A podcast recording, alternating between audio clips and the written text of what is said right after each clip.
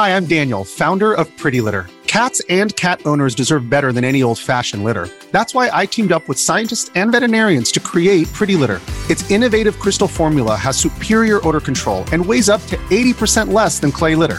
Pretty Litter even monitors health by changing colors to help detect early signs of potential illness. It's the world's smartest kitty litter.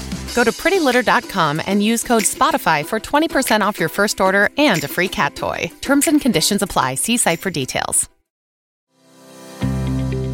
Hi, I'm T2 and I support Gen X Grown Up through Patreon because they're super gentle to my wires and boards. I think you should too. Go to patreon.com forward slash Gen X Grown Up.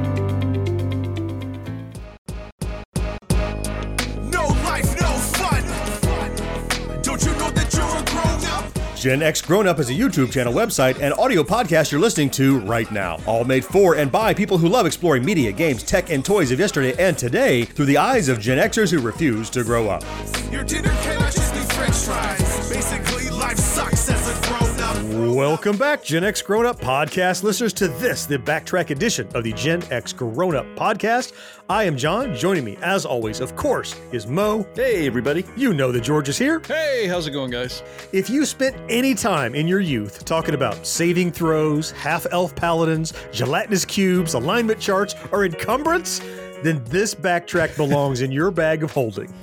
We're going back to the basement to remember the origin, impact, and lasting legacy of the granddaddy of pencil and paper role playing games, Dungeons and Dragons. I am so mm. excited. I know. Mo, we talked at the end of the last episode that like we all know and play Dungeons and Dragons, but Mo is like head and shoulders above us in his knowledge and expertise with D and D, and so this is going to be the Mo show. We're very excited. It's another one that I mean, Mo has all the expertise. He's done the majority of the research, and I can't wait to learn more about this game that I loved growing up as a kid. Mo's so excited. I saw his desk rise three inches when we started the podcast.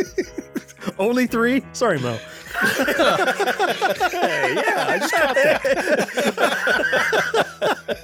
well, we we picked this because the new film is coming out. I think tomorrow. The, the day this drops Yeah. is the day before Yeah. the new film comes out. And frankly, the way movie releases are, you probably see it today. The reality is, Honor Among Thieves is out. Uh, it got good early reviews. It had some early screenings, and we're Hoping. excited about it. And we we saw that coming, and so you, listener, you can go and watch it right now. We have to wait another week or so before we can see it at the time we record this. But yeah, I'm sure we'll be talking about it in the future uh, coming up. But before we get into talking about Dungeons and Dragons, it is time for some fourth listener email. Look, there are three of us. We know that we're always here. If anybody else listens, that's the fourth listener. I know, George. Sometimes you listen. the fourth listener this time around, though, comes from Facebook. Troy V dropped us a line and he messaged us saying, Sidekicks you missed. Oh, you have a couple. Oh. right? really miss a uh, couple. Oh, he, he does have a couple. Yeah, a Okay. couple in each category. He does. So oh, wow. he had an exhaustive list of sidekicks that he thought we missed in our Gen X era sidekicks. So what I'm going to do is I'm going to run through these. I think some of these don't qualify because of the categories we had, like you know when it aired and that kind of thing. But there could be some here that we missed. Okay. So I just want to get your take on them. Okay. I want to thank Troy V for going through the work of jotting all these down Yeah, in several appreciate it. Facebook means he messages. listened. He did. You know what?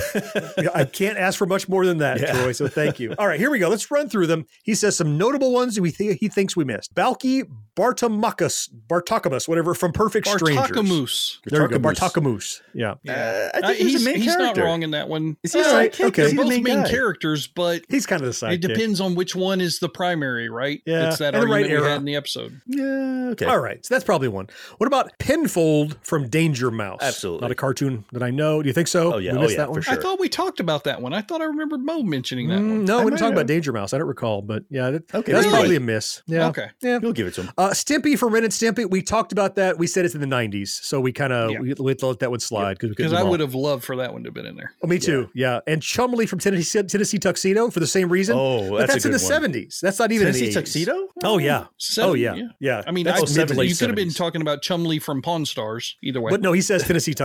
So I- Okay. I, I think I thought late about that one. That's why we didn't. Okay, Yeah, big one. okay. Yeah. All We could have probably squeezed it in if we wanted to. Fair. Yeah. All right. Then he has some TV show standouts. Lamont Sanford from Sanford and Son. I don't know if he's a I'd say sidekick. yeah. Seventies. I Yeah, mean, you think so? Fred Okay. Sanford was the main guy, right? Oh, no question. Yeah. Yeah, he's the star of the show, right? Yeah.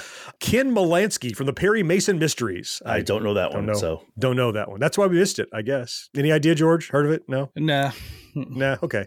Uh, Steve Urkel from Family Matters. Nope, that doesn't count. I think Is he's that 90s? Is that character. right? Uh, Listen, 90s, 80s, 70s doesn't matter. He's the star of the fucking show. So he's not the sidekick, you think? Okay. Like, he how became many the people star know of the that show. show as yeah. Family Matters, and how many people know it as the Steve Urkel show? the Urkel show. Yeah. Okay. Name a character from Family Matters. Uh, So here's one, George. You're a big Cosby Show fan. Cockroach from the Cosby Show. Yep. mhm. Cockroach That's a good one. was, um, yeah, he he could absolutely be there. He was Yeah, Yeah. um, Malcolm Jamal Warner's best friend. That's right. Okay. All right.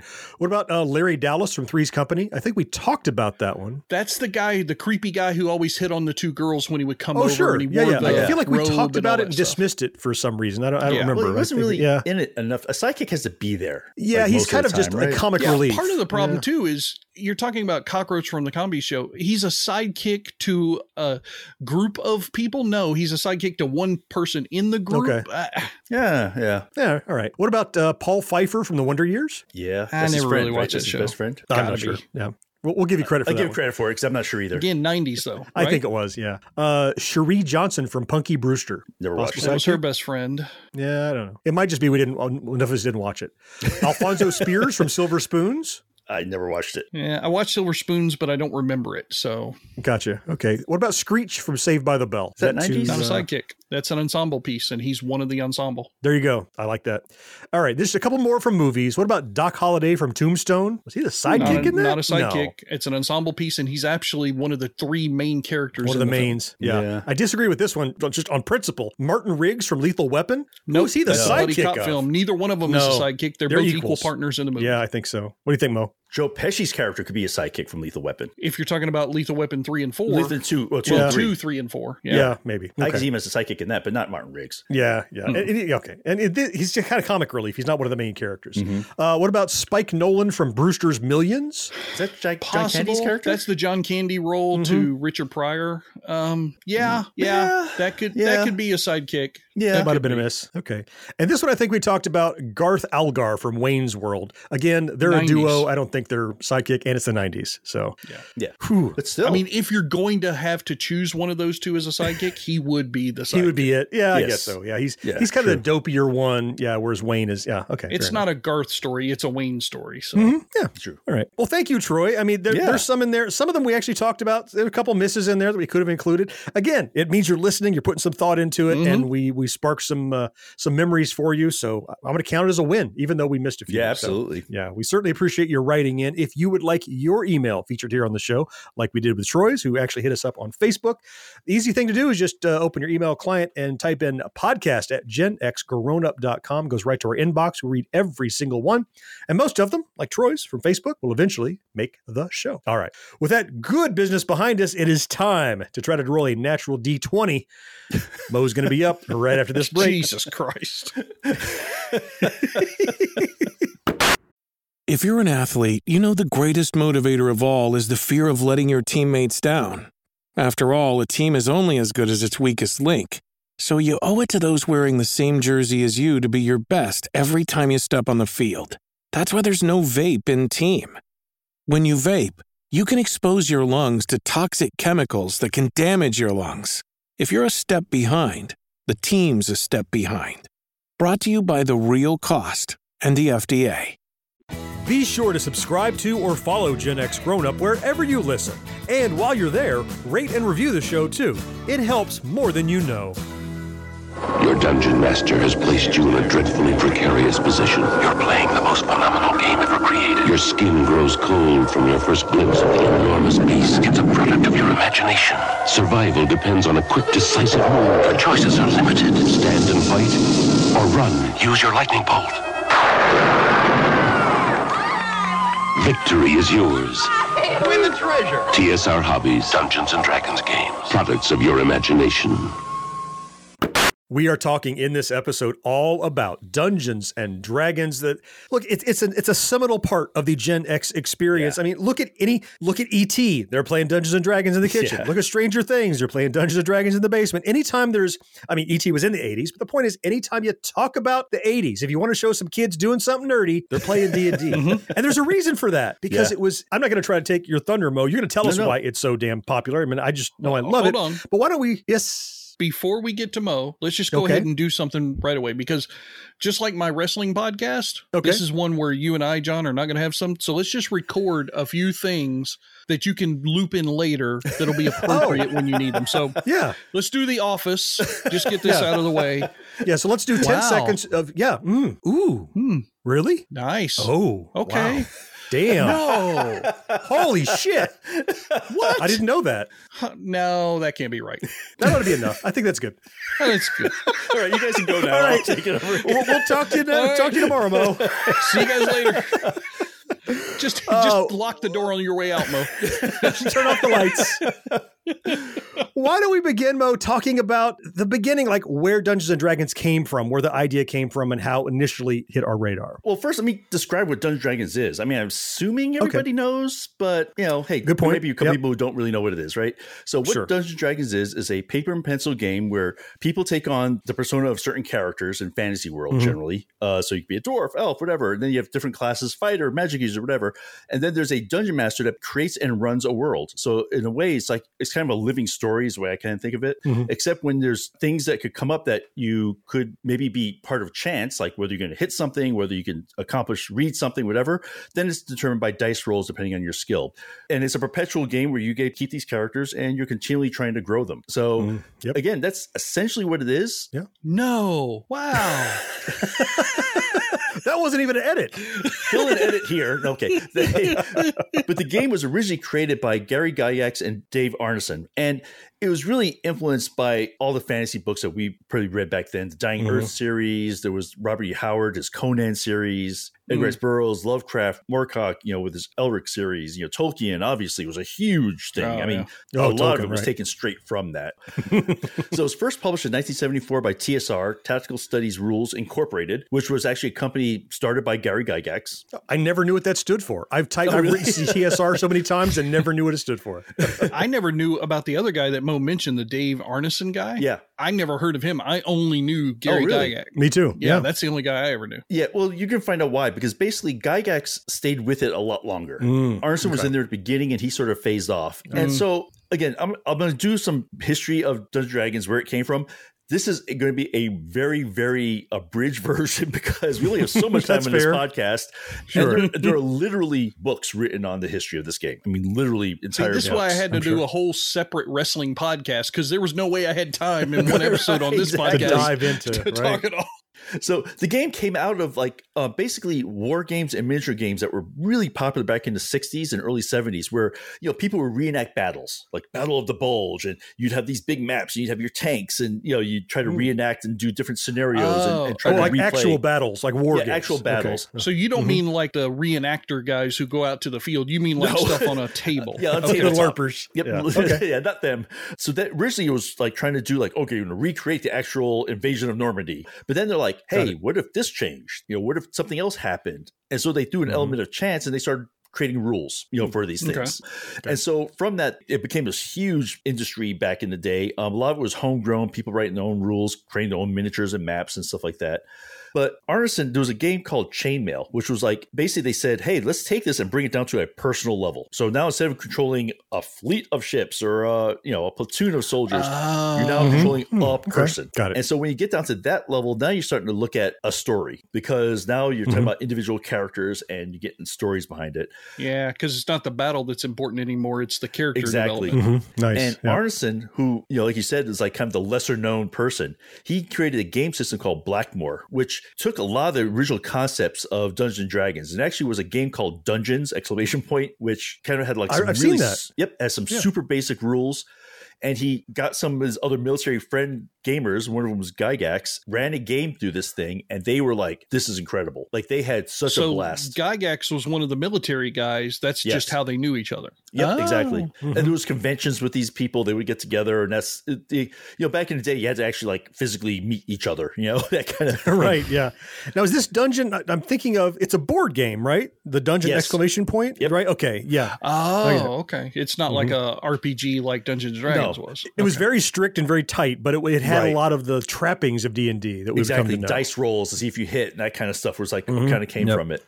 and they had a blast. And Gygax went off and created this whole Greyhawk campaign, which I'm sure if you play D and D, you've heard of Greyhawk because he actually rolled that into like later versions. Mm-hmm. And he basically asked Arneson to come back and help kind of really codify the rules. So they came together, they whipped some, some rules together really quick. Gygax said that, hey, other people got this idea, so he wanted to publish it quickly. Gotcha. So in 74, he created TSR. They made a thousand copies, which they literally put together in their house. Like print, like they got the printed Wow. items. They had to package all itself. Made a thousand copies and sold out like in the first year. Like they sold out Now, really fast. When you say hmm, copies, this literally just a book of rules, Yes. right? a book of rules. Because rules, that's the thing about D and D. Like literally, you on you need the rules, your brain, and a pencil. That's all you Yep. gotta have, right? It's not That's- a it like, really is just- pieces it's to it. move and dice, I guess. Um, and but it did have like some like some event, initial adventures and some character sheets and some other stuff in it. But they basically sent them off to a printer, had them all this stuff shipped. They boxed it themselves. They shipped it themselves from their from their literally from their dining room. Knowing how much that stuff costs these days, I just wonder what the value of one of those original thousand is. Twenty thousand dollars if you have an original one. You know, honestly, that feels low to me. Yeah, actually, kind of Like, does. I could see those going for a hundred easy. For the popularity of D and D at this point, maybe. yeah. Yeah. actually, maybe now it'd be more because the one I saw was a price from a couple of years ago. Um, Mm. with the movie coming Damn. out and everything else, and COVID was a big thing with helping D and D kind of get going. again. Right. Brought RPGs Yeah. up, yeah. So th- that's when he realized though he sold a thousand copies. They sold out. He said we're onto something. So D and D, that's it. Yep. So they continue kind of publishing those things. They made. I mean, it, every year it just increased, increased, increased in number of sales. They got more sophisticated, I guess you would call it. And then in 77, three years later, they created kind of two branches of the game. One was the basic game, which you ever see the box version of D&D, which has like, Mhm. Yeah. they created, that's the basic version with super simple, simplified rules. And then they created a thing called Advanced Dungeons and Dragons, which so You're talking- so that this is the simple one, red Is that the box. red box? Yeah. Yeah, that's that is what the I'm thinking. box. That is And it literally says it. basic set on it. It's- Is it's what it just called basic set. Yeah. and it has it has a rule book, or, and then I think it has like a module or two, like B one or Keep on the Borderlands. I think was Really in that basic basic, stuff. set. Yep. Yeah, And so this is when now Arneson had kind of started. He did his thing and he was off doing his own stuff at this point. But when AD and D came out, and this is when the rift started between the two guys, Hmm. is that he actually they tried to cut him out of the royalties for Advanced Dungeons and Dragons, saying it was a brand new game. Ah. I see. Yeah. So, So I, I just want to ask because what you know it's interesting that they split off into these two r- versions but do you know why they split off between basic and AD&D I mean what would be the reason to have two separate versions of the same game was because when they created AD and D, and I'm quoting this in a little bit, it was so complicated. Um, if you ever played AD and Ah. D, all the charts, all the dice rolls, like I mean, there's so many factors and modifiers that they said let's keep a basic game as like a mode of entry Uh, So to bring down the could play barrier of entry. I see. Get Okay. into it, Okay. enjoy it, and then okay, we'll hit you with like a thousand page rule book with like a million charts that you got to figure out. Ah, You know, okay. so that's why they kind of did the split. But Arneson, like I said, he was cut out, not happy about being cut out because all Mm-hmm. like the original heart of the game was still there. You know, a lot of the Mhm. rules, a lot of things he came Same up idea. with. They went to court, of course, and then they settled basically that he would get equal billing as one of the creators of Advanced Dungeons and Dragons, and he got royalties as well from the new game, which was only like two point five percent or something like that. But that two point something percent gave him a six figure income for the next twenty years. so I mean, again, happy. it feels low compared to what Yeah. it should be for a guy who basically got Gygax into it in the first place. If you think about it, without him, Gygax never has Yeah. the inspiration to do anything, right? But he had really pulled out of it though. So I think he was happy to kind of get the money, keep doing his own thing, got the credit. And I think the credit was the Mhm. most Yeah. important thing to him. Ah, okay. Matter of fact, in 77, he went off and created like this whole new RPG called Adventures in Fantasy, which was a direct competitor to Dungeons and Dragons. yeah. How'd that do? Oh, not well. Uh, um, AD&D just totally just unfortunately traunched them. And I think if you can find copies of that, then that would definitely be worth something because they're hard to find. Mm. So anyway, the game continued on, right? Again, I'm, I'm really shortening a lot of this stuff here. Yeah, of course. That's fair. Yeah. So let's jump ahead like to 1984. So at that point, the company was TSR was they said they were making like 30 million in sales a year. which for 784 was pretty good, you know, especially considering yeah. that they had a Oh, yeah. game. Uh, but the problem is that they were actually barely breaking even and You mean like as a business? as a business. Wow. And the reason why was that, and Gygax had stepped away because they were actually trying to create a Dungeons Dragons movie back then. And he was like off working on that, Hmm. saw the company was about to go under because at this point they were they were starting to go into debt. They were looking to sell. So it was people that he had put in charge Yes. of the company while he was away. while he was away Ah. that just did Hmm. not keep the game going and weren't managing it correctly. So he came back, revamped all the managers, created some new modules and stuff. And actually, the following year, they had another almost $30 million in sales again, which they were surprised. And at that point, they became profitable again because he basically wrote some books, did some stuff that all sold really well. So it just kept bolster the company, which is pretty amazing that the one guy coming back, it's almost like a Steve Jobs coming back to Apple kind of thing. Right. Yeah. I for those who can't see this because it's only behind the scenes, I just put up my hand and I was about to say oh, this sounds exactly like Steve Jobs at Apple coming back Yeah. and saving that company. Yep. Yeah, I always thought of Gary Gygax as kind of the man, the patron saint. And yet I then kind of went, oh, surely it's not just that one guy. There's this big, but to hear you tell it, like he was the guy that started it. And then he's like, okay, you guys run it. And then it didn't go well. And he comes in and goes, no, no, no, no. Here's the right way to do it. So I think like the, the elevated level I have for him, this pedestal sounds like it's appropriate. Like he It- it really, really was. he had his fingers dirty with D&D even later in the game. Although he does a little bit feel to me like a Ray Kroc kind of character because he didn't invent this thing and he mm-hmm. kind of took it over and did his own thing and put his own spin with it. And next thing you know, he's the guy. Like he's we doing said it right. earlier, I'd never heard of that guy. Yeah. But Yeah. just like, you know, nobody knows the original McDonald's brothers, but Ray Right. Kroc is the founder. the guy. Yeah. Right. Yeah. Like I said, he came back. Companies started doing a lot better, but then Mhm. they started kind of losing their way in a sense because, like you know, from '89 to like '95, sales started dropping because they came out with the second edition of AD and D. It just became really complicated. They actually came out with books like with alternate rules, so everyone's like, okay, what's the actual rules? Because now we got these alternate sets that you say are optional, but then we have the actual core set. And when I say alternate rules, they literally came out with like ten alternate rule books. It was ridiculous, and things just sort of fell off. The sales started dropping, popularity kind of dropped. Mm. I wonder if that's not a product of the times as well. Most of us who started off playing D&D at the early ages would have been like in 89 I was graduating high school, you guys were already a few years out of high school. Mhm. And I would think that a lot of those people would change their interests as they got into different levels Yeah. of their adulthood and there were other things on the horizon in the late 80s. We've got, you know, the video market boom with VHS Mhm. tapes True. and video games are doing their thing in arcades and at home going up and Yep. down and whatnot seems like they would have a lot of competition for that entertainment market share of Yeah. the nerd culture And maybe that was their way of maybe trying to combat it was just to keep putting out content.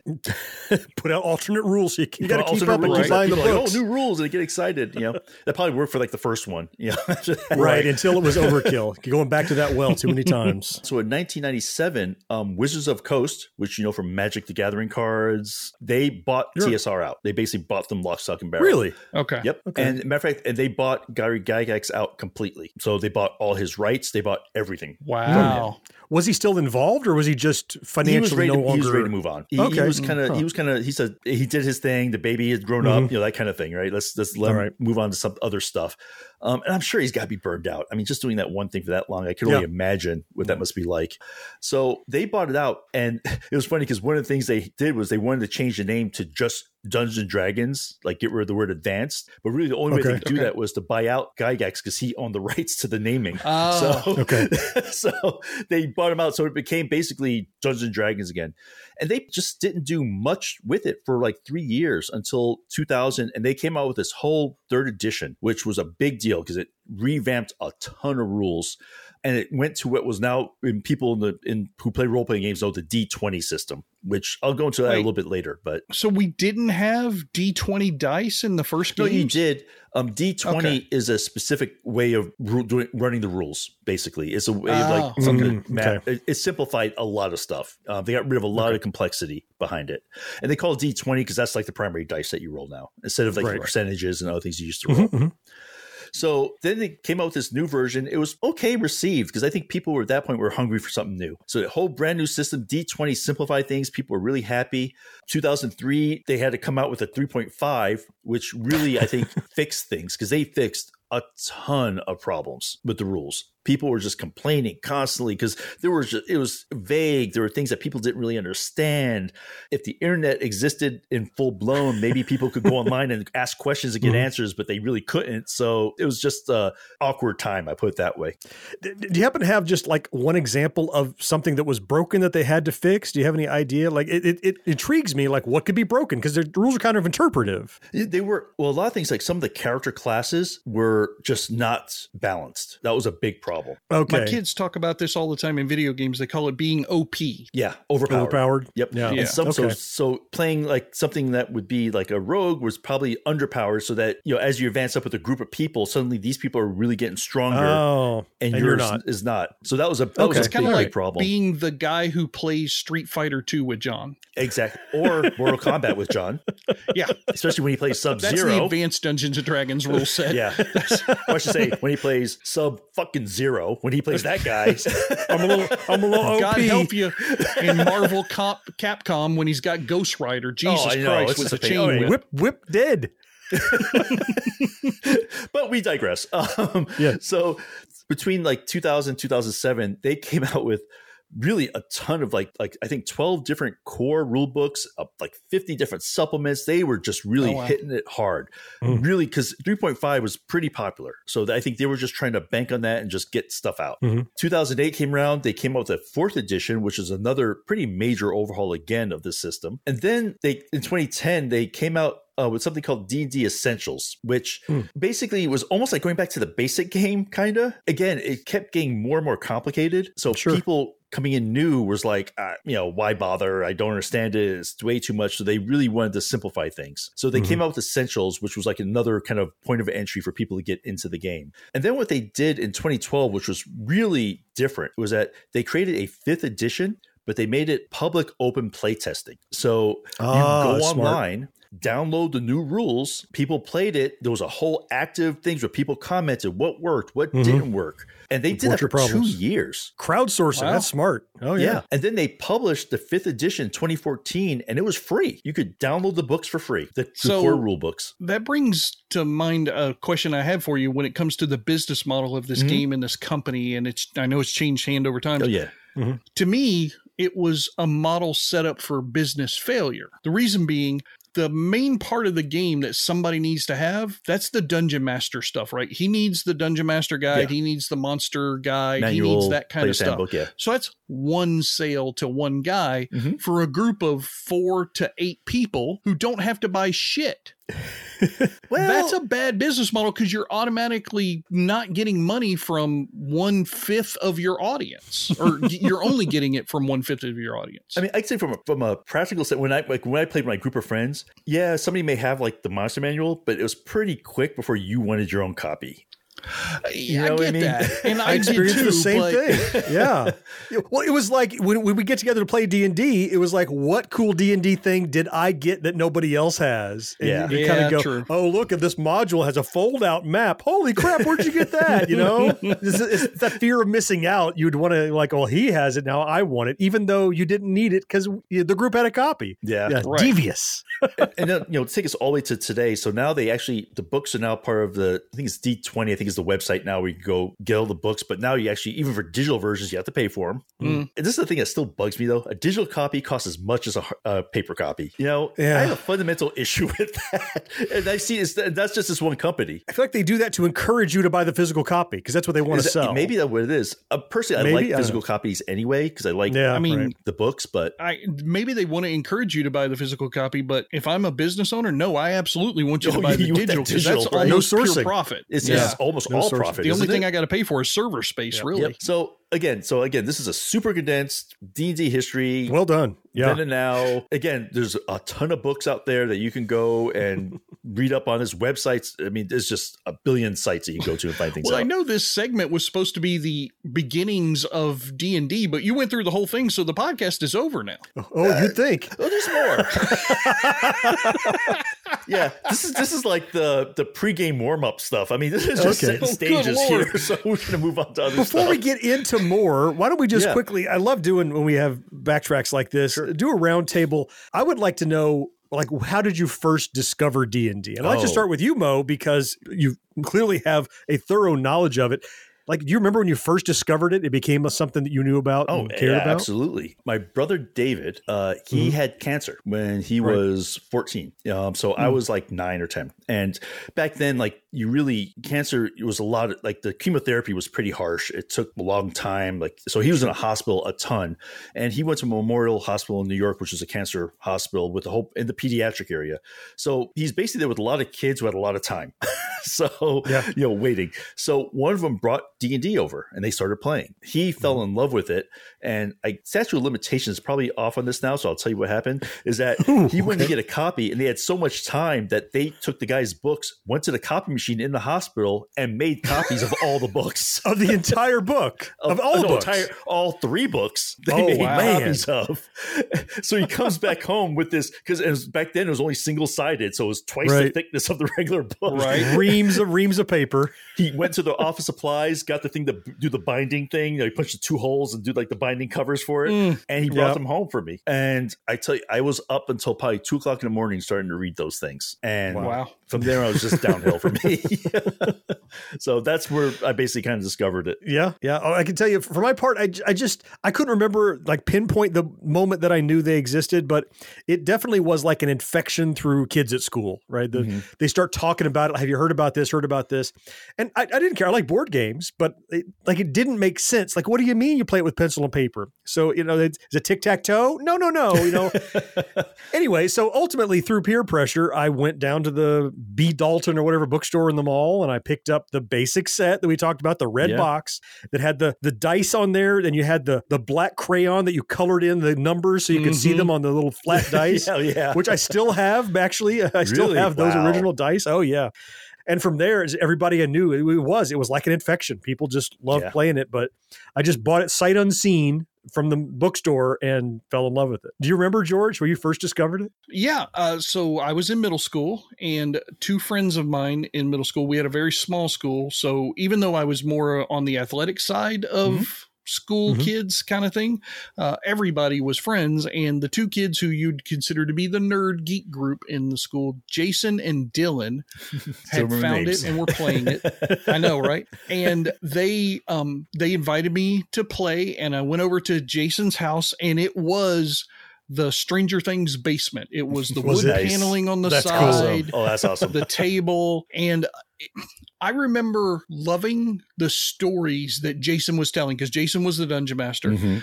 Uh, we didn't really play the game real well. There was only three of us. So, you know, like we didn't play the game, but I love the idea of creating my own character and being able to control him because up until that point, everything that was presented in front of me as entertainment was something that somebody else had already done and I just Mm. consumed it. Mm-hmm. And with Dungeons yeah. and Dragons, it was one of the first things that I could direct the narrative on. And that Yeah. to my controlling nature was very fun. That's awesome. What is it? You you make your own fun with D and D, right? It's, Mhm. it's as much fun as the effort you put into it, and uh, yeah, that's awesome. Okay, when we get back from this quick break, Mo is going to inform us on some of the things that that differentiated Dungeons and Dragons that helped to make it the powerhouse that it is in RPGs.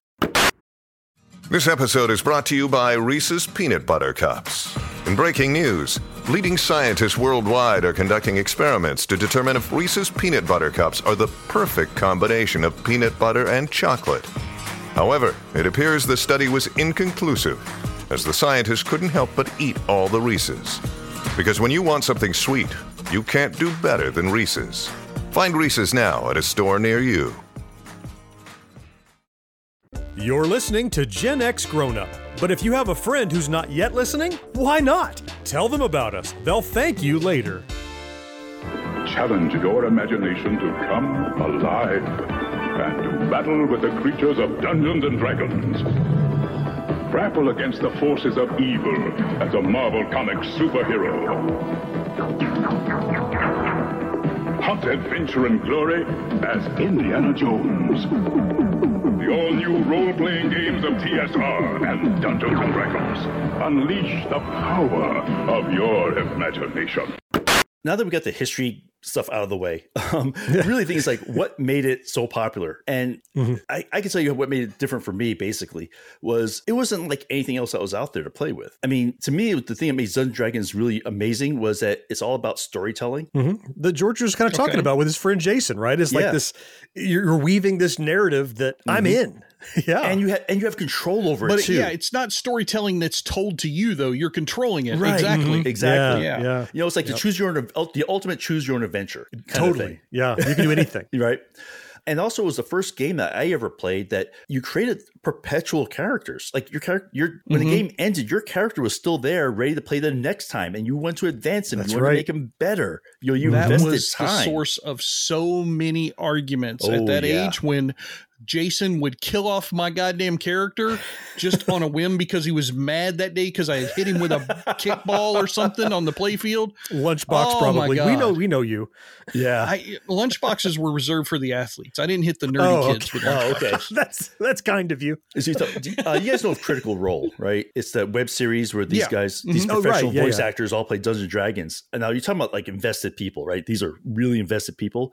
Do a search when one of the character has died because they Oh, actually no. do kill one of the characters. Oh, I can And- imagine. Oh my god, it was it was heartbreaking. it was actually heartbreaking because Oh, this is after no. like a couple of years of playing with this person, and the yeah. character I got died. attached to my character. Oh yeah. They said you give them names, you you imagine what their lives were like, you know, backstories. yeah. backstories, like yeah, all this Yeah. stuff that you had do. relationships, people they know, you know, Yeah. all the all the baggage of a real life that you weave into this story. Yeah. And sometimes you do it not even for the game, just by yourself. You look at your character and you say, "Oh, you know what? He did this, and you know, I bet you he mm-hmm. w- like wears this." It just Shit, 'cause. it took me 10 hours just to draw his portrait in that little square box Yeah, on the damn square character sheet. and then 30 minutes later, he's dead. That's some bullshit. Let me tell you.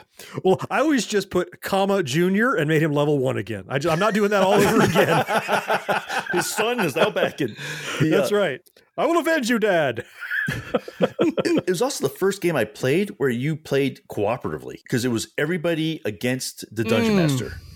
I, got- I got issues with that. You know, I mean, yeah, you could have people where you kind of go against each other, but it, it really was meant that you're a party trying to accomplish a goal, generally speaking. But that the part you talked about against the game master, Mhm. I felt like that was the unfair part of the game in the games that I played when I was a kid. That's what kind of turned me off to it early on because honestly, the dungeon masters that I played with oftentimes just kind of got pissed off about something somebody did or said in the game Yeah. that they didn't plan on and Can't they that. would do some reckless sweeping gesture thing that killed the whole party or I'm taking my ball and going home kind of maneuver. Yeah. And That's to not a good me, that was one of the Yeah. biggest barriers to continue enjoying the game. So I've always thought that while the game is important and the rule set are important to have a framework, the most important thing is having a good group of people who want to enjoy it together, not somebody Mm-hmm. who's on an ego trip, because that happens way too goddamn much in these situations. A- and a good dungeon master. And, and I don't mean just like magnanimous and fair and egalitarian dungeon master, but right. you have to remember these people are heavily invested in this narrative you're weaving Mhm. and the importance of their people. So yeah, you, you can't have those knee jerk reactions as a dungeon master. He's got to be thoughtful about what he's doing. Yeah. Yeah. You got to be a good storyteller. Absolutely. And so many people think they are. They're not. Yeah, you're right. The key is having fun. That's like the most important thing. Mm-hmm. Oh yeah, it's a, it's a game. Yeah, Come you on. can have fun and fail something in Dungeons and Dragons, right? You can still have a really blast. You're like, oh my god, we didn't save the whatever, you know. But Yeah. we had a great time trying, you know. And that's when a good DM, like, you know, when to bend the rules, you know, when to change. I mean, they are basically god of Right. that world. I've played many games where I'm like, oh my god, we're all dead. You know, I was mm-hmm. sure. And somehow the guy's like, you know, oh, and you know, so and so they decide that you know you had enough, and they decide, you know, some right. intervention. But yeah, you know, the guy's just helping you out. But still, that it makes the game fun. Yep. You can always tell a good dungeon master when they know something bad is about to happen and they get that look on their face like, oh, I'm really sorry. I have to read this, but you rolled a fucking one. Yeah, I know. You know, and actually in critical role that's basically what happened the person rolled so bad that Oh. the dm couldn't couldn't save him he's like Couldn't you do just you just did the worst ever um the other thing I really liked about it is that once you get the books, the game was basically infinite without any more cost, except for paper and pencil. Yeah. Yeah. If, you, if, you, if you wanted, I mean, you could buy modules Oh, yeah, and you could buy stuff and modules, expand it you could do all that yourself, stuff. but you don't have to. You didn't have to. You know, I spent many, many, many hours creating dungeons and creating worlds and designing towns and putting Same. characters in these towns. Me too. Yeah. You know, just because it was Now fun. it you know, didn't feel like a low cost for the game because at that same time I was putting a quarter in Galaga. yeah. That felt much lower to me than the ten or twenty dollars that a Dungeons and Dragons book would be. Yeah, there were 20 bucks at the time, if I remember correctly. Yeah. Mm-hmm. But I think you're right that if it was something you could find that right group and stick with for long periods of time, you could over time say, "Oh, that was a great investment." Yeah. All right. I- I. Imagine if you could play enough Galaga to the point that it's always free. You know. Yeah. Right. Yeah. Right, right. No matter how much you play, it'll never be free. But you can have enough D and D stuff, and you basically let's get together. What does it cost? It costs Funyuns and Mountain Dew is what it costs, yeah, essentially. and pizza in a good day. and some pizza. Oh yeah, cheap pizza. Yep. Um, the other thing I really like is that you, again, you brought this up, George, the whole creative aspect of it. That you could create a world. Right. Yeah. That was the part that appealed to me the most. Yeah, and you could make it, you know, you can make it a world where there's no gods. You can make it where gods are part of everyday life. You can make it where, you know, I mean, you can do anything you want to with it. Whatever you want. Tree people. Just make stuff up. You can do whatever you want. Yeah. Right. They just have to follow a certain subset of the rules and go, okay, what type of person? What's their alignment? What is their motivation? Mm-hmm. And then the dungeon master can bring that thing to life. Right. Yeah. And that's probably the most fun is when you create this thing and you bring it to life and you see the people you're playing with are just into it. Like Yeah. they're they're there with you the whole way. Then you're like, you know, that's a great feeling. That's they're very rewarding. If you find know? that dungeon master who makes you want to stay on the rails of the story he's thinking of, Yeah. that's the best. But if he's even better, that he can see you going different ways and can either create on the fly or have planned out Mhm. those alternate routes. That's yeah. Yeah, that's I've the only best. seen that like once or twice. It's tough. To, it's a hard Yeah. skill. It's not a skill that many people have. Yeah. That's for sure. Yeah. So another part that I liked was uh, basically the minis. Did you guys ever mess with those?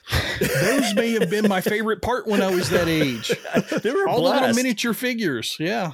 Yeah, just a little. I mean, I remember maybe I got four or five of those little pot and metal figures. Yeah, And it was the one and only yeah. time that I tried to paint something and make depth and wash with water and paint and because I they had a skeleton that was like Jason from in the Argonauts. You know, I'm like, oh, this is a living skeleton. He had a sword over his head. Mhm. I'm like, I want him to look yeah. mean. He has to have red Right. eyes just because I thought red eyes meant Yeah. mean, you know. But yeah, they, they brought a lot into it. They were a lot of fun. Actually, it's funny. My dad years ago found my set of minis, Oh wow, cool. and I was able to give them to my daughter, so she has them all. Oh, now. nice. nice. So, Excellent. you know, and I was looking at them. I'm like, I actually remember when I painted these. You know, it was it was pretty trippy to see him because I hadn't seen them in like 20 years. You know what was a huge draw for me? The minis. I mean, the minis were like a passing fad, but the dice are so freaking Mm-hmm. Oh, bizarre that you've know. never seen before. Everybody and look, used to just be dice were dice, and that Yeah. now I know. Oh, that's a D six. You you uninformed, unwashed masses guy. But and you know, you learn this whole language. It's like a scientific. Well, it's a D four, it's a two D eight, or whatever, Yeah. which means and what kind of percentage you need to roll, or what kind of value it is. But when I, the first time I had them, I'm like, these, I, I didn't know you could make different shaped dice. I didn't know. And, yeah, Right. And, same and the here. 20 is bananas because it looks like a ball. It's like, how does that work? I remember just playing with the dice and buying dice and having too many sets because they were cool. yeah. I That's for, for me, sure. it was always the four sided die. Oh, the I tri- always the thought that pyramid. was before I started playing with it. I thought that was the dumbest one ever because I'm like, it's just a flat side, guy. How the fuck are you supposed to understand? And then when How's I rolled roll? it the first time and I saw all the numbers at the top or that number Yep. missing on the bottom, whichever way you wanted to look at it, Yeah. I was like, oh, that's brilliant. Yeah. and now they have D100s. Mhm. Yeah. Yeah. You know, Well, Mo, you and I have a D120 that we bought from somewhere. D120. Yep. Yeah. It's basically Wow. a ball. It pretty much rolls is. Yeah, forever. yeah. Definitely roll it in a dice tower or you got to go chase it. Or you can throw it at somebody if you're mad. But the uh but, Yep. but you, the weird dice though, that is definitely something that just fascinated me. That Mhm. you can make a 12 sided dice. You're like, That's just cool. it's just cool, Yeah. like Crazy. you said. But I think the thing that made D and D more special, I think, than anything else, was just the whole social aspect of it. If you found somebody else who like played Dungeons and Dragons, like when I went to college, I found a group of people who played, and it Mhm. was like instant friends kind of thing, you know, Mhm. because we had something in common right off the bat that we can go and Shared play. language. It's like a Yeah. secret club. Like, oh, you know all the rules and you know how this Yep. works and you understand how to suspend your disbelief. Yeah. yeah. probably a million other things, but those are things that come to mind for me anyway that just made it different than Monopoly and Risk and you know For all sure. the other stuff that was out there at the time. It just took creativity, it took imagination, and it wasn't It just did. a flying to it couldn't something you couldn't play quickly, that's for sure. Yeah. it, it felt to me like one of the first examples or at least earliest examples of a cooperative game Mm-hmm. most games that i knew of when i was a kid was me against my parents or other friends who were playing Yeah. the monopoly board game or risk or connect 4 or whatever it was Yep. always me versus the other people in the game dungeons and dragons was the first one where we were all a team Yeah. and the social aspect of it, I thought later in life, not then, what a great tool for people who were the most socially awkward people Mhm. in the real world Yeah. to allow them to have that safe, fun space for each other Yeah, to enjoy each other's company, talk shit, throw Fritos at each other, whatever. It was Mhm. such a good safe space for those kids. And that's why in some of the first scenes of Stranger Things when they're playing D&D in the basement, Mhm.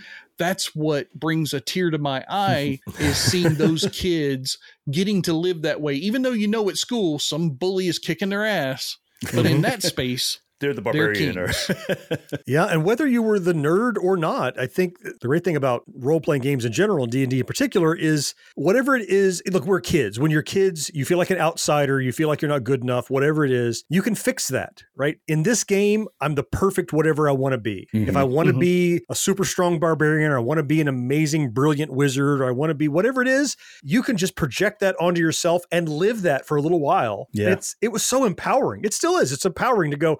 I'm living as this right now because I'm not that in real life, or I want to be that in real life, or I'm aspiring to it. And that's another Mhm. social aspect that just makes it so powerful and compelling. yeah, I agree. I'm Allison Holland, host of the Kennedy Dynasty podcast. Equipped with a microphone and a long term fascination of the Kennedy family, I am joined by an incredible cast of experts, friends, and guests to take you on a fun, relaxed, yet informative journey through history and pop culture.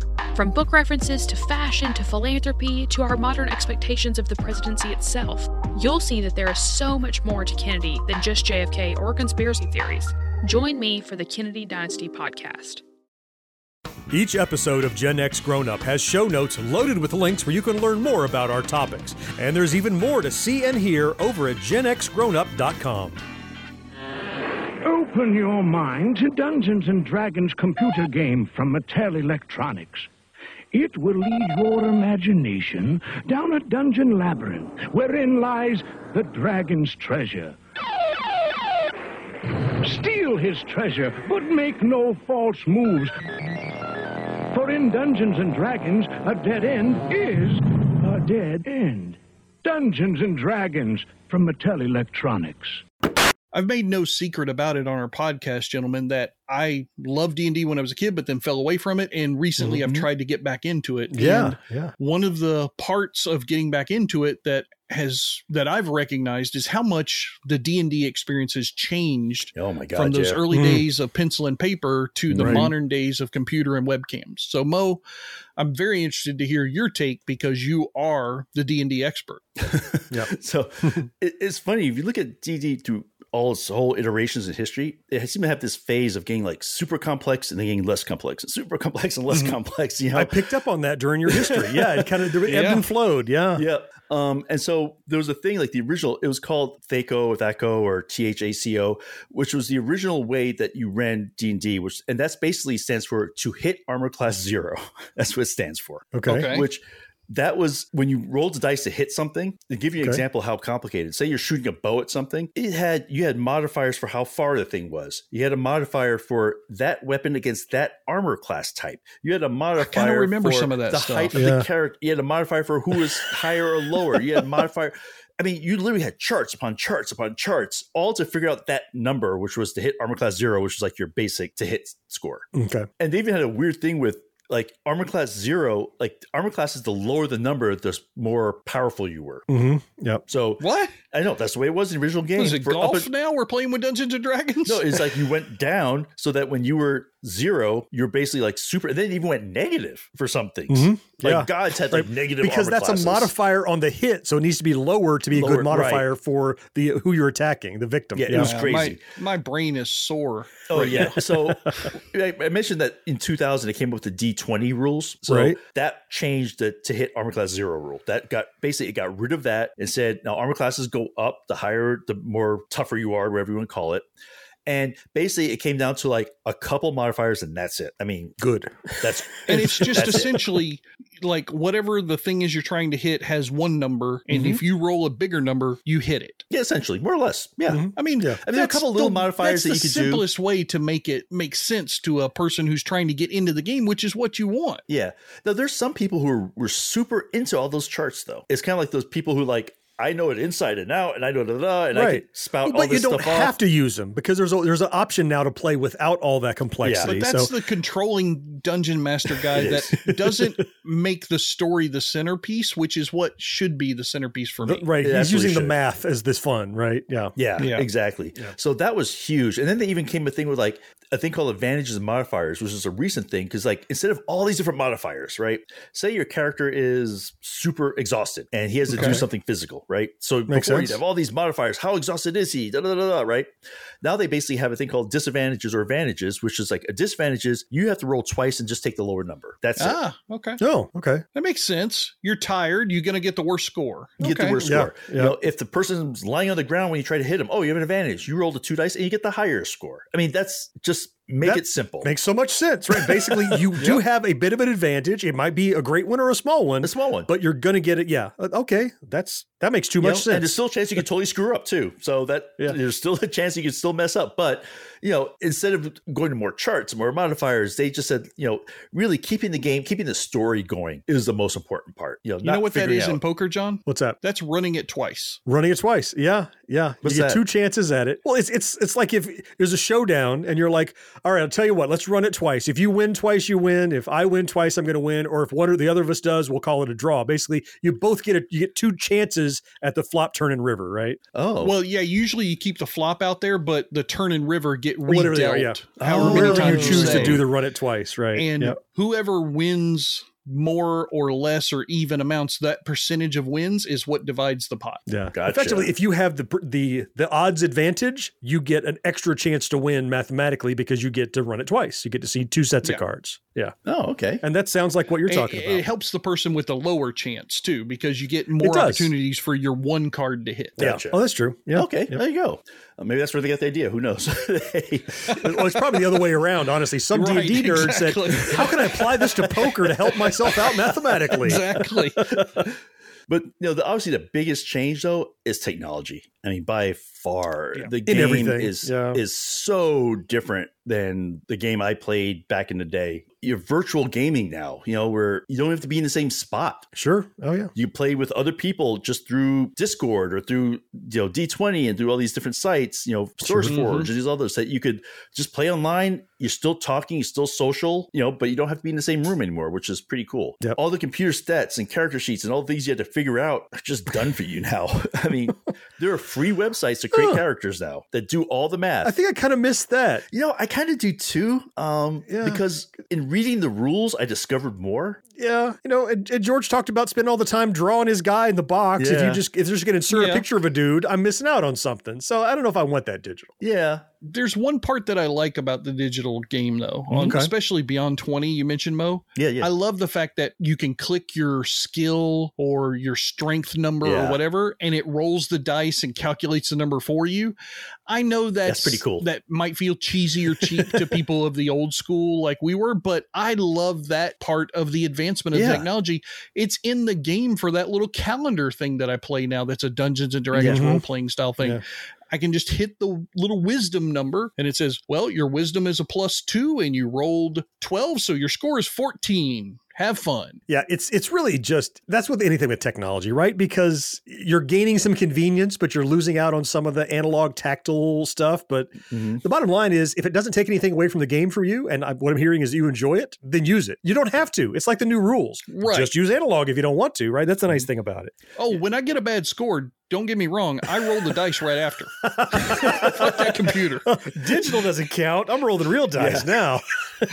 oh, I got a two. Here's a d20 action. you know, I'm, I'm playing right now and using a lot of that stuff because it's like it's just one less thing you have to think about. Mm-hmm. I get it. You know, the modifiers you just hit the button and it rolls for you. It says da da da. Mhm. It even tells you how it calculated it, so it's not like some mystery. Mhm. So to me, I think it's it's it's helpful for sure. And the other people you're playing with that are logged in see the score. Yeah. So You can't cheat. well, That's, yeah. that's tough. but the other thing is like the online game maps and board generation tools and Mm. I've seen some of creation that. tools. Yeah. Again, it's like I, I enjoyed working on that graph paper with my number two pencil and drawing things out. You know, Sure. You know, five feet per square and measuring things out and all that kind of Mhm. stuff. And the hex, remember the hex paper? Like it was like Oh, the hex octagons or paper. whatever. And you, Oh, right. because it was like Hex for paper? overland Yeah. travel. And I'm drawing little little uh, like hash marks for grain or desert or whatever it was.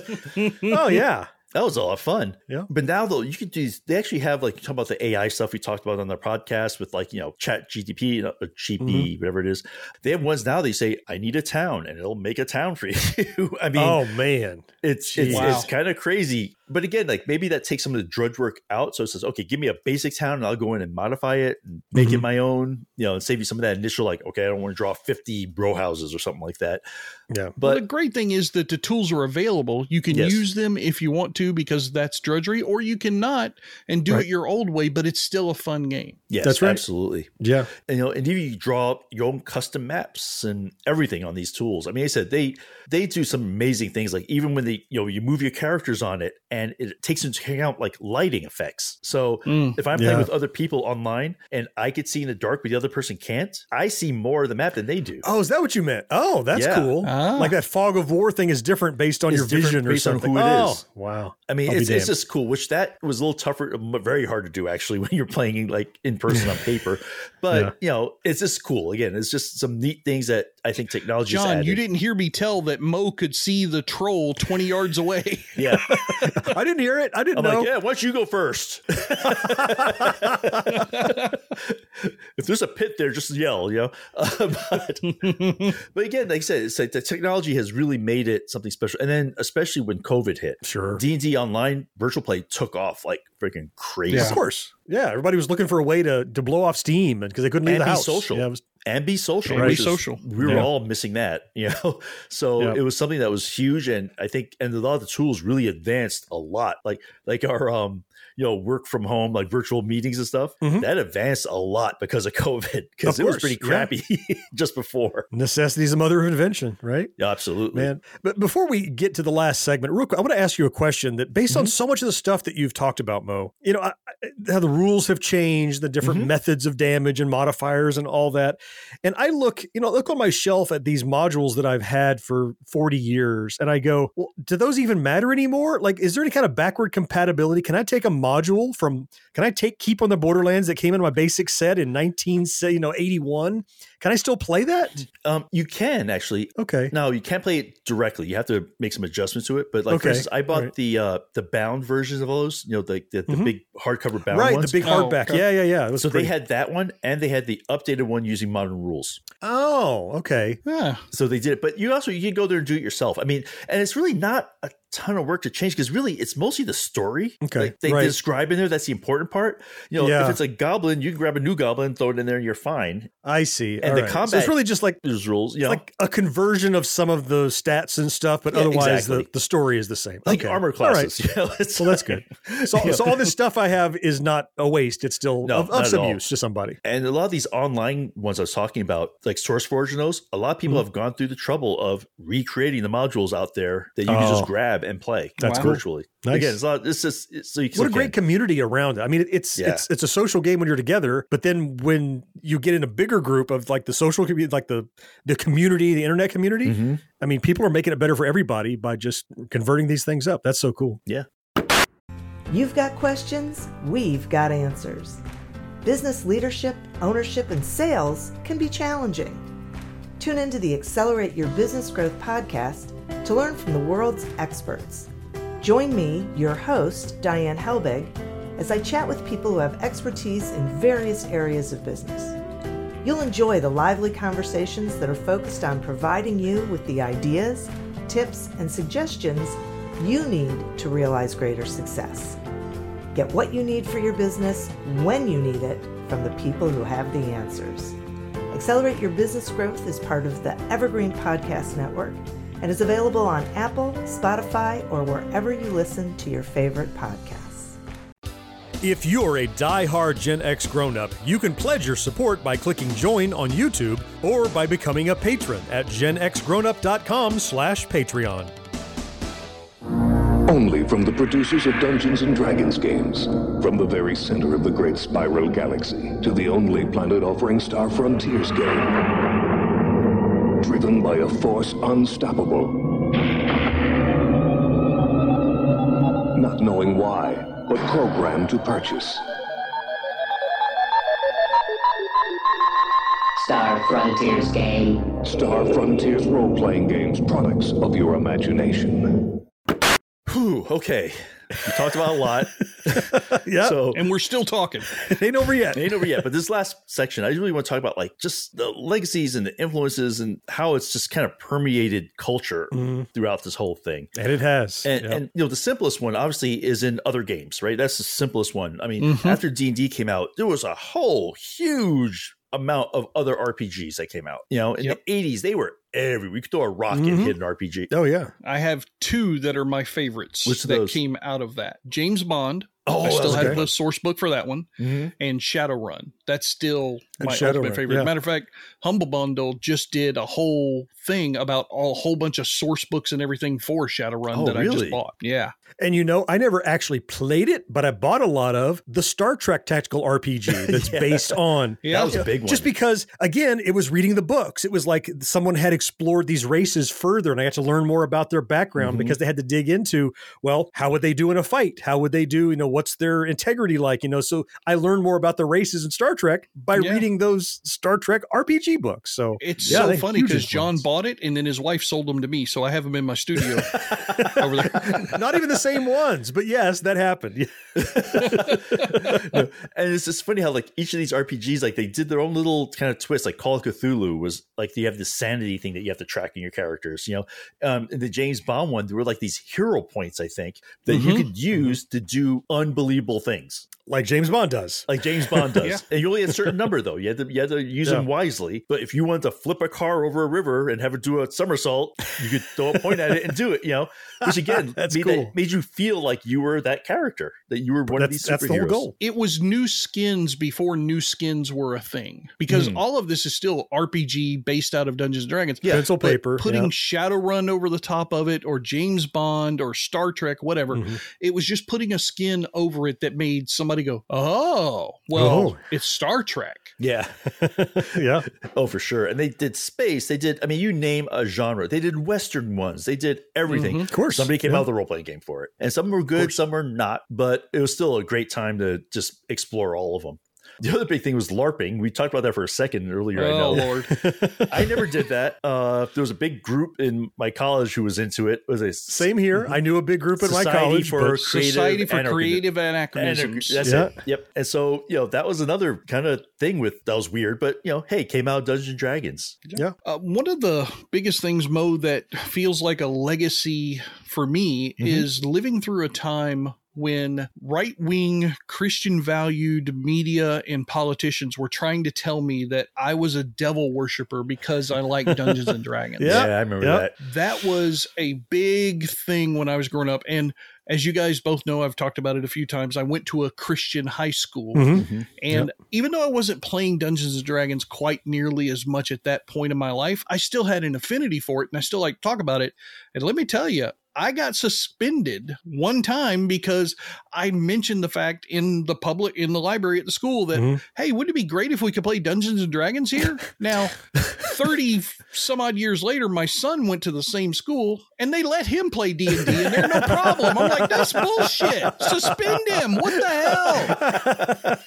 but I do remember the preacher in our church schools, you know, Mhm. church mass thing, whatever you want to call it. Every time, you know, Dungeons and Dragons don't don't play Dungeons and Dragons. That leads to the devil every time with that guy. And I'm like, come on, man.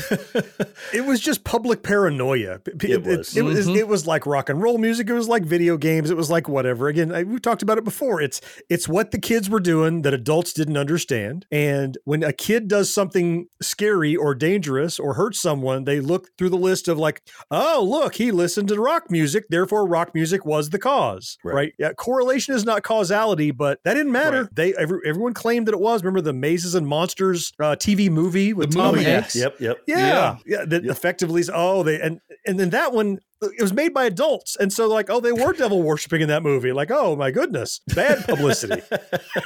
I know they actually had like there was one kid that was actually reported missing in '79 that's playing LARP in some steam tunnels or something. Actually, they found him uh, later. He was not even in the tunnels. but nobody anymore. reported on that part. They just reported Yeah, on him going missing. I'm sure. Right. Right. Yeah, the found part ends up on page 12 below Right. the fold. Yeah. Oh yeah, that guy we thought was uh, he's we found him. Uh, and then there was actually a case where a mom actually blamed Dungeons Dragons for her child committing suicide, which is tragic. Mm. I and remember that story. You know, that's Yep. like eighty two.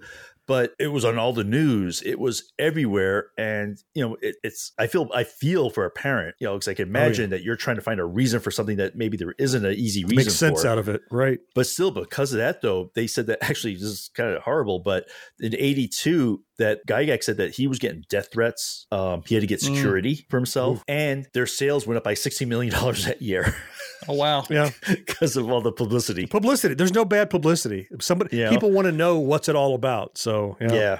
Yeah. So, did you guys ever watch the original Dungeons and Dragons movie in 2000? Is that the one with Jeremy Irons? Yeah, I didn't. Yeah. I passed on that one. Was it any good? you, you could pass on it. okay. All right.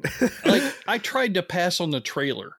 That's how bad it was. Wow. Yeah, it was. You it was already there. not. It, it was not awesome. Uh, let's put it this way. I think it got like a Metascore, like like a 14. Yeah. yeah, it was. It was just horrible. You know, really nice font of Dungeons and Dragons on the cover, but that's about all Well, I think well, it really okay, had. that's good. Right. so, well, th- this follow up now. I mean, not a follow up. It's just the No. next mainstream D and D movie that we Yeah. talked about at the head of the show, right? Which is the Honor Among Thieves. Uh, and it again, I, what I saw of that original D and D movie, they were leaning into the darkness, to the heaviness, to whatever, and they're missing out on the, all the stuff that you've talked about, Mo, and that we've we've echoed here. Is that there's a fun to D and D. It has these ominous, you're going to die, dragons overtones, but it's fun. I remember playing with friends, and we're cutting up over the innkeeper is mad because you called his muffins plus two throwing stones. And I'm like, that's hilarious because oh, I didn't say that. Well, you were drunk. You did say it. Oh no, right? So you have argue with your friends. There's the fun element of the game, and it looks from the trailer again. It looks like that is what they rolled into this new movie, which is why I'm so optimistic for it. yeah, the original one didn't have that at all. The best scene from the trailer that exemplifies that, the best scene in the trailer is where the superhero y guy is explaining to him before we go over this bridge, there's all these things we have to do. And then the one guy steps on it, he's like, I, I triggered it. I triggered it. Right? Oops. Yeah, it's that kind of bumbling thing that looks fun. Yeah. yeah, absolutely. How are we going to talk about the movies though? And we're not going to talk about the best D and D adaptation ever, and that's the cartoon. Oh, we the- are. from the 80s. Oh, we have to. Yeah. Oh my god! I watched that. awesome. Was it, You know, uh, it what was- Donny Most from uh, Really? from uh, Happy Days? He was one of the kids on there. Really? I I don't know that. No, I all I knew was I was in love with the female character. Oh yeah, That's all I knew. Yeah, the the, the, the jerk guy, the the, barbarian, jerk the- character was Ralph Malph, the guy that played Ralph Malph in Really? Happy Days. had no Really? Yeah, Yeah, and they they have a modern one, you know, the Legend of Vox Machina, which was based yeah, you on talked the about that on the Critical show. Yeah, Oh, well, It's on Amazon. Uh, it's got approved for another season, so they're gonna have a third season. And Yep. the, and what they're doing is that okay, yes, it's Dungeons and Dragons, but they don't make any reference. There's no dice rolls. There's no. It's a story. Mhm. No, the characters, the settings are all from the Critical Role show, but it's again, it's the story, and that's what they're focusing on. And the characters. Perfect. I mean, the characters. Are, if you do get a chance to watch Critical Role, just watch one because they're all voice actors, and Yeah. it's hilarious. I mean, you know, when a guy needs to sing, he sings. You know, it's it's, Oh, it's great. okay. You know, that kind of thing. Well, it, it probably is not tough to get voice actors to be in that because there is an absolute just pantheon and gallery of amazingly famous people. Yeah. Who in the last decade or so kind of came out of the D&D closet and went So and went, dude, like I'm a super nerd. I love this stuff, right? I know like uh Jon Favreau, I remember him Yeah. saying that he's a big D&D fan. I know Felicia Day was Oh, yeah, everyone Of course, knows of course she Oh, is yeah. because she's Yeah. a super nerd anyway. Uh, Joseph Gordon-Levitt. Oh, right. Oh yeah, Yeah. makes sense. Yeah. Yeah. Uh, but I know like Anderson Cooper was another big D&D player. Uh, Stephen Colbert, he stretches Oh. his nerd his nerd chops on his show a lot. He's like, Yeah. Yeah. don't try to step to me and challenge my nerd. He knows his Oh, D&D, yeah. which he is actually great. played with Critical Role uh, for our Did he? charity. Yep. Oh, that's He- cool. First time, it's the first Yeah. time he played D and D in forever, and he came in dressed up. Okay, like- and he brought he has actually has from the um, Lord of the Rings movies. He has Sting, and Oh, he yeah. has boy, Ar- yeah. and he has Aragorn's sword, and he brought both of Of them course. Nice. I mean, because he got the props because he's Stephen Colbert. No, why not? Uh, Vin Diesel, huge D and D player. Um, Yeah, they came out with unexpectedly, anniversary. right? Yeah. you would think no, but because he's, he's he portrays himself as this big brawny brute, but really, yeah, he's a thoughtful guy. And I remember I was I was a big Well, surprise to see that he's, He's a big also player. a tree. okay, he's okay. That's fair. Yeah, that's true. But he had like when they did the I forget like the 40th anniversary book or something like with the history of D and D in it. He wrote the forward for it. Oh wow. Did he? Oh. Yeah, talking about damned. how uh, it did for him and all the stuff he did. Mhm. You know, and there's some people that I said they said, "Oh, I play D and D," and I'm like, "Yeah, we know." Patton Oswalt, Obviously. like, yeah, yeah, Right. dude. That that's Like, not dude. like. Like, that's nerd is his big brand, of me. course. right? You know, you know, Rainn Wilson. I'm like, yeah, okay, yeah, I- Yeah, I, figured that right off the bat. You know, but um, but Vince Vaughn, which is not one I would peg. Huh. Well, that makes sense. He and Jon Favreau are like creative partners. That's true. That's true. Good oh, point. okay. Probably D and D and on the side then. That makes sense. Yeah. Mhm. But it's just funny, just like you said, all these people sort of came out of the closet that now something that was kind of nerdy and stuff is now like cool, I guess, or Yeah. There's there's two that you had in the list, Mo, that I wanted to call attention to for Yeah. different reasons. One of them is Joe Manganiello, or however you say his name. Mhm. The only reason why that one's fun to me is because he was just in the latest season of Mythic Quest. yes, he was. Oh, And okay. now seeing And now- his name on that list, now It it, makes clicks more a little bit more. Yeah. yeah. And then the other one you have on there, this is one that I don't expect you guys to really know, but there's a guy named Paul White, and Who's he? his professional name is The Big Show. He's a pro wrestler. The- like the The big guy's giant seven guy. foot six. Yeah, Okay, seven foot yeah. six, 450 pounds. Uh, comes out to, it's the big show. you know, that's his theme. But I would imagine he and Aubrey Plaza playing D&D together would be the most comical Dungeons and Dragons session of all time because you know in a heartbeat she would slap his bitch ass down and put him on notice. That would, be, would be so funny. much fun. And that's the thing. All these people from different walks of life that walk very different paths could absolutely sit down at the same table and play this game. hmm yeah. That as social aspect you were talking about. And and it's funny though, I've seen lately there's been such a huge resurgence of reprinting of these older RPGs that went out of print. Like they did one for Call of Cthulhu Oh, good. that I That got. makes sense. Mhm. And there's a, a whole bunch of people wanting to get these because there's just still a lot of nostalgia. There's still a lot of I don't know, um, just They they know we have money. Yeah, That's what it boils down yeah, to, really. and they know I would pay for it too. Yeah, and you do. So yeah, so if you go to Kickstarter, you can look up RPG and you'll see, and people coming up with their own new role playing games. I mean, it's it's just a ton of stuff out there. Every time we go to a convention, there's like two or three of those tables. Yeah. I've got this brand new RPG game that breaks the mm-hmm. mold. That's Yeah. right. Yeah. Every So single one of them breaks the than mold. else, That's right. Yeah. Well, I- I remember walking in. I told you to go to the bookstore. That was look. D and D was the main reason I went to the bookstore, like ever. You know, when I was a kid. I mean, yeah, there were books about uh, you know smart stuff and you know, young adult readers, but I went straight to the like the the game section and look at all the D and D modules. But even back then, when it was, you could argue. Well, maybe back then, its first height of success, it was just it was modules and dice, and Mhm. maybe a you know a nice velvet bag for your dice. Or, there was not like accessories.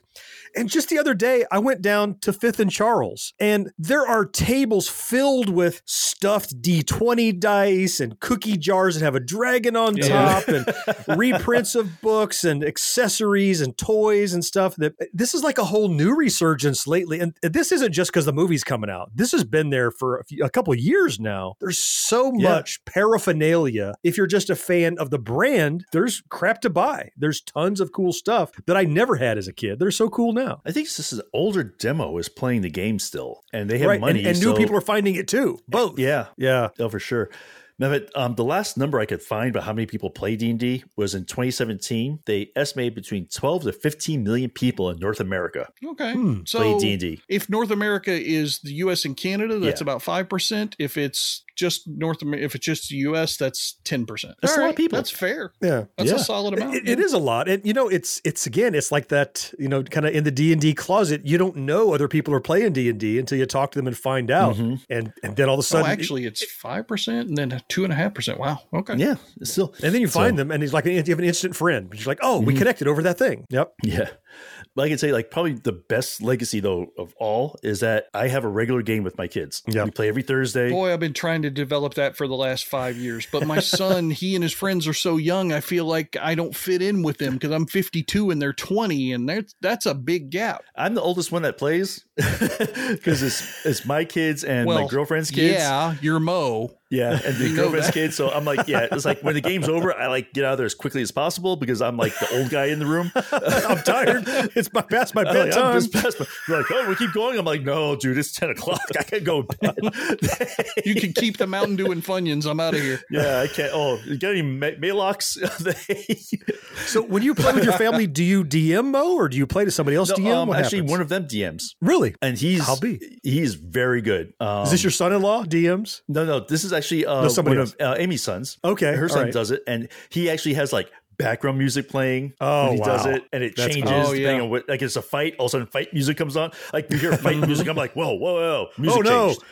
what the hell? He's like, yeah, something's coming out. We're like, oh crap, you know. I mean, he's Mm. does. I mean, he's really, really good at it. Very creative, but it's it's just it's just fun to do something with them. Yeah, it's ready made. You have the history with it. They learned Yeah. coming up that you taught them, probably discovered it on their own. And it's again because it's persistent. You can go play for an hour or for ten hours, however long you want, because you don't have to get started once you're going. You just let's play a room, let's play a Yeah. town, let's play a whatever. That's cool, Yeah, very cool. man. That, like so many of our backtracks. Well, I look back and think about all the things we missed that we could have talked about, but we're not a D and D podcast. You can't do every single little bit of minutia. Yeah, there are DD podcasts out there if you want Oh, to get yeah. into that. You know, You're gonna have to break this into two episodes, like you did the wrestling one. I think at this point. draw the line somewhere, right? It's going to be huge. Mo, I, again, I want to thank you for all your research on this and bringing your expertise to the table, your D and D knowledge, invaluable. This was a non-effort, dude. Non- this was easy. oh, I mean, we got all of our ADR done at the beginning, so I'll insert all the wows and uh-huhs throughout the Yeah. uh, the body of the show. Uh-huh. Yeah, because if we record them now, I'm too tired. You're too, you'll sound you'll sound exhausted. You don't want that. Yeah. Oh, the Like, fourth listener, wow. thanks for tuning in for this backtrack, as you always do. Before we leave, I want to thank another, another generous patron who hopped Wow. over to genxgrownup.com slash Patreon and put his money where his mouth is and said, we want to support Gen X Grown Up and what they do. That's awesome. And I want to thank you. RC from the NYC is his username on Patreon. NYC. Fantastic. Thank you for that. Yeah, see, represent. uh, thank you for doing that. Thank you for your, your pledge to us, your, your believing in us, everyone who supports us on Patreon. You have a special place in our hearts. You're making it happen. If you would like to join RC from the NYC and these other amazing patrons, as I said, just head over to genxgrownup.com slash Patreon. For as little as a dollar a month, you can add your name to this roster and help support what we do in getting this podcast to you every week and new videos out and new stuff on the site, all the stuff that we do. It really helps to make it happen. All right. That is going to wrap it up for this edition of the Backtrack. We'll be having another one in two weeks, and a standard edition of our show is coming your way next week. Until then, I am John. George, thank you so much for being here. Yes, sir. Mo, you know I appreciate you, man. Always fun, man. Fourth listener, it's you that we all appreciate most of all, though. And we will talk to you next time. Bye bye. See you guys. Take care, everybody.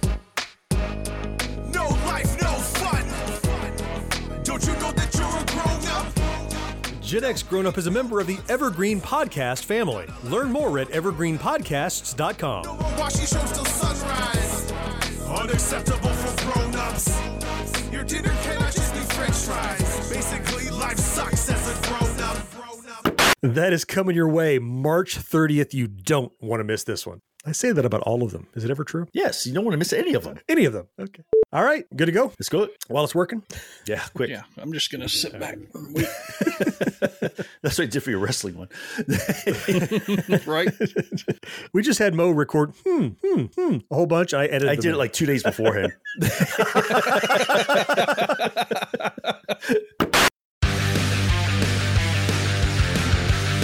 Pit Pass Moto, sponsored by Moto America, is the show that keeps you up to speed on the latest in motorcycling and brings the biggest names in motorcycle racing right to you.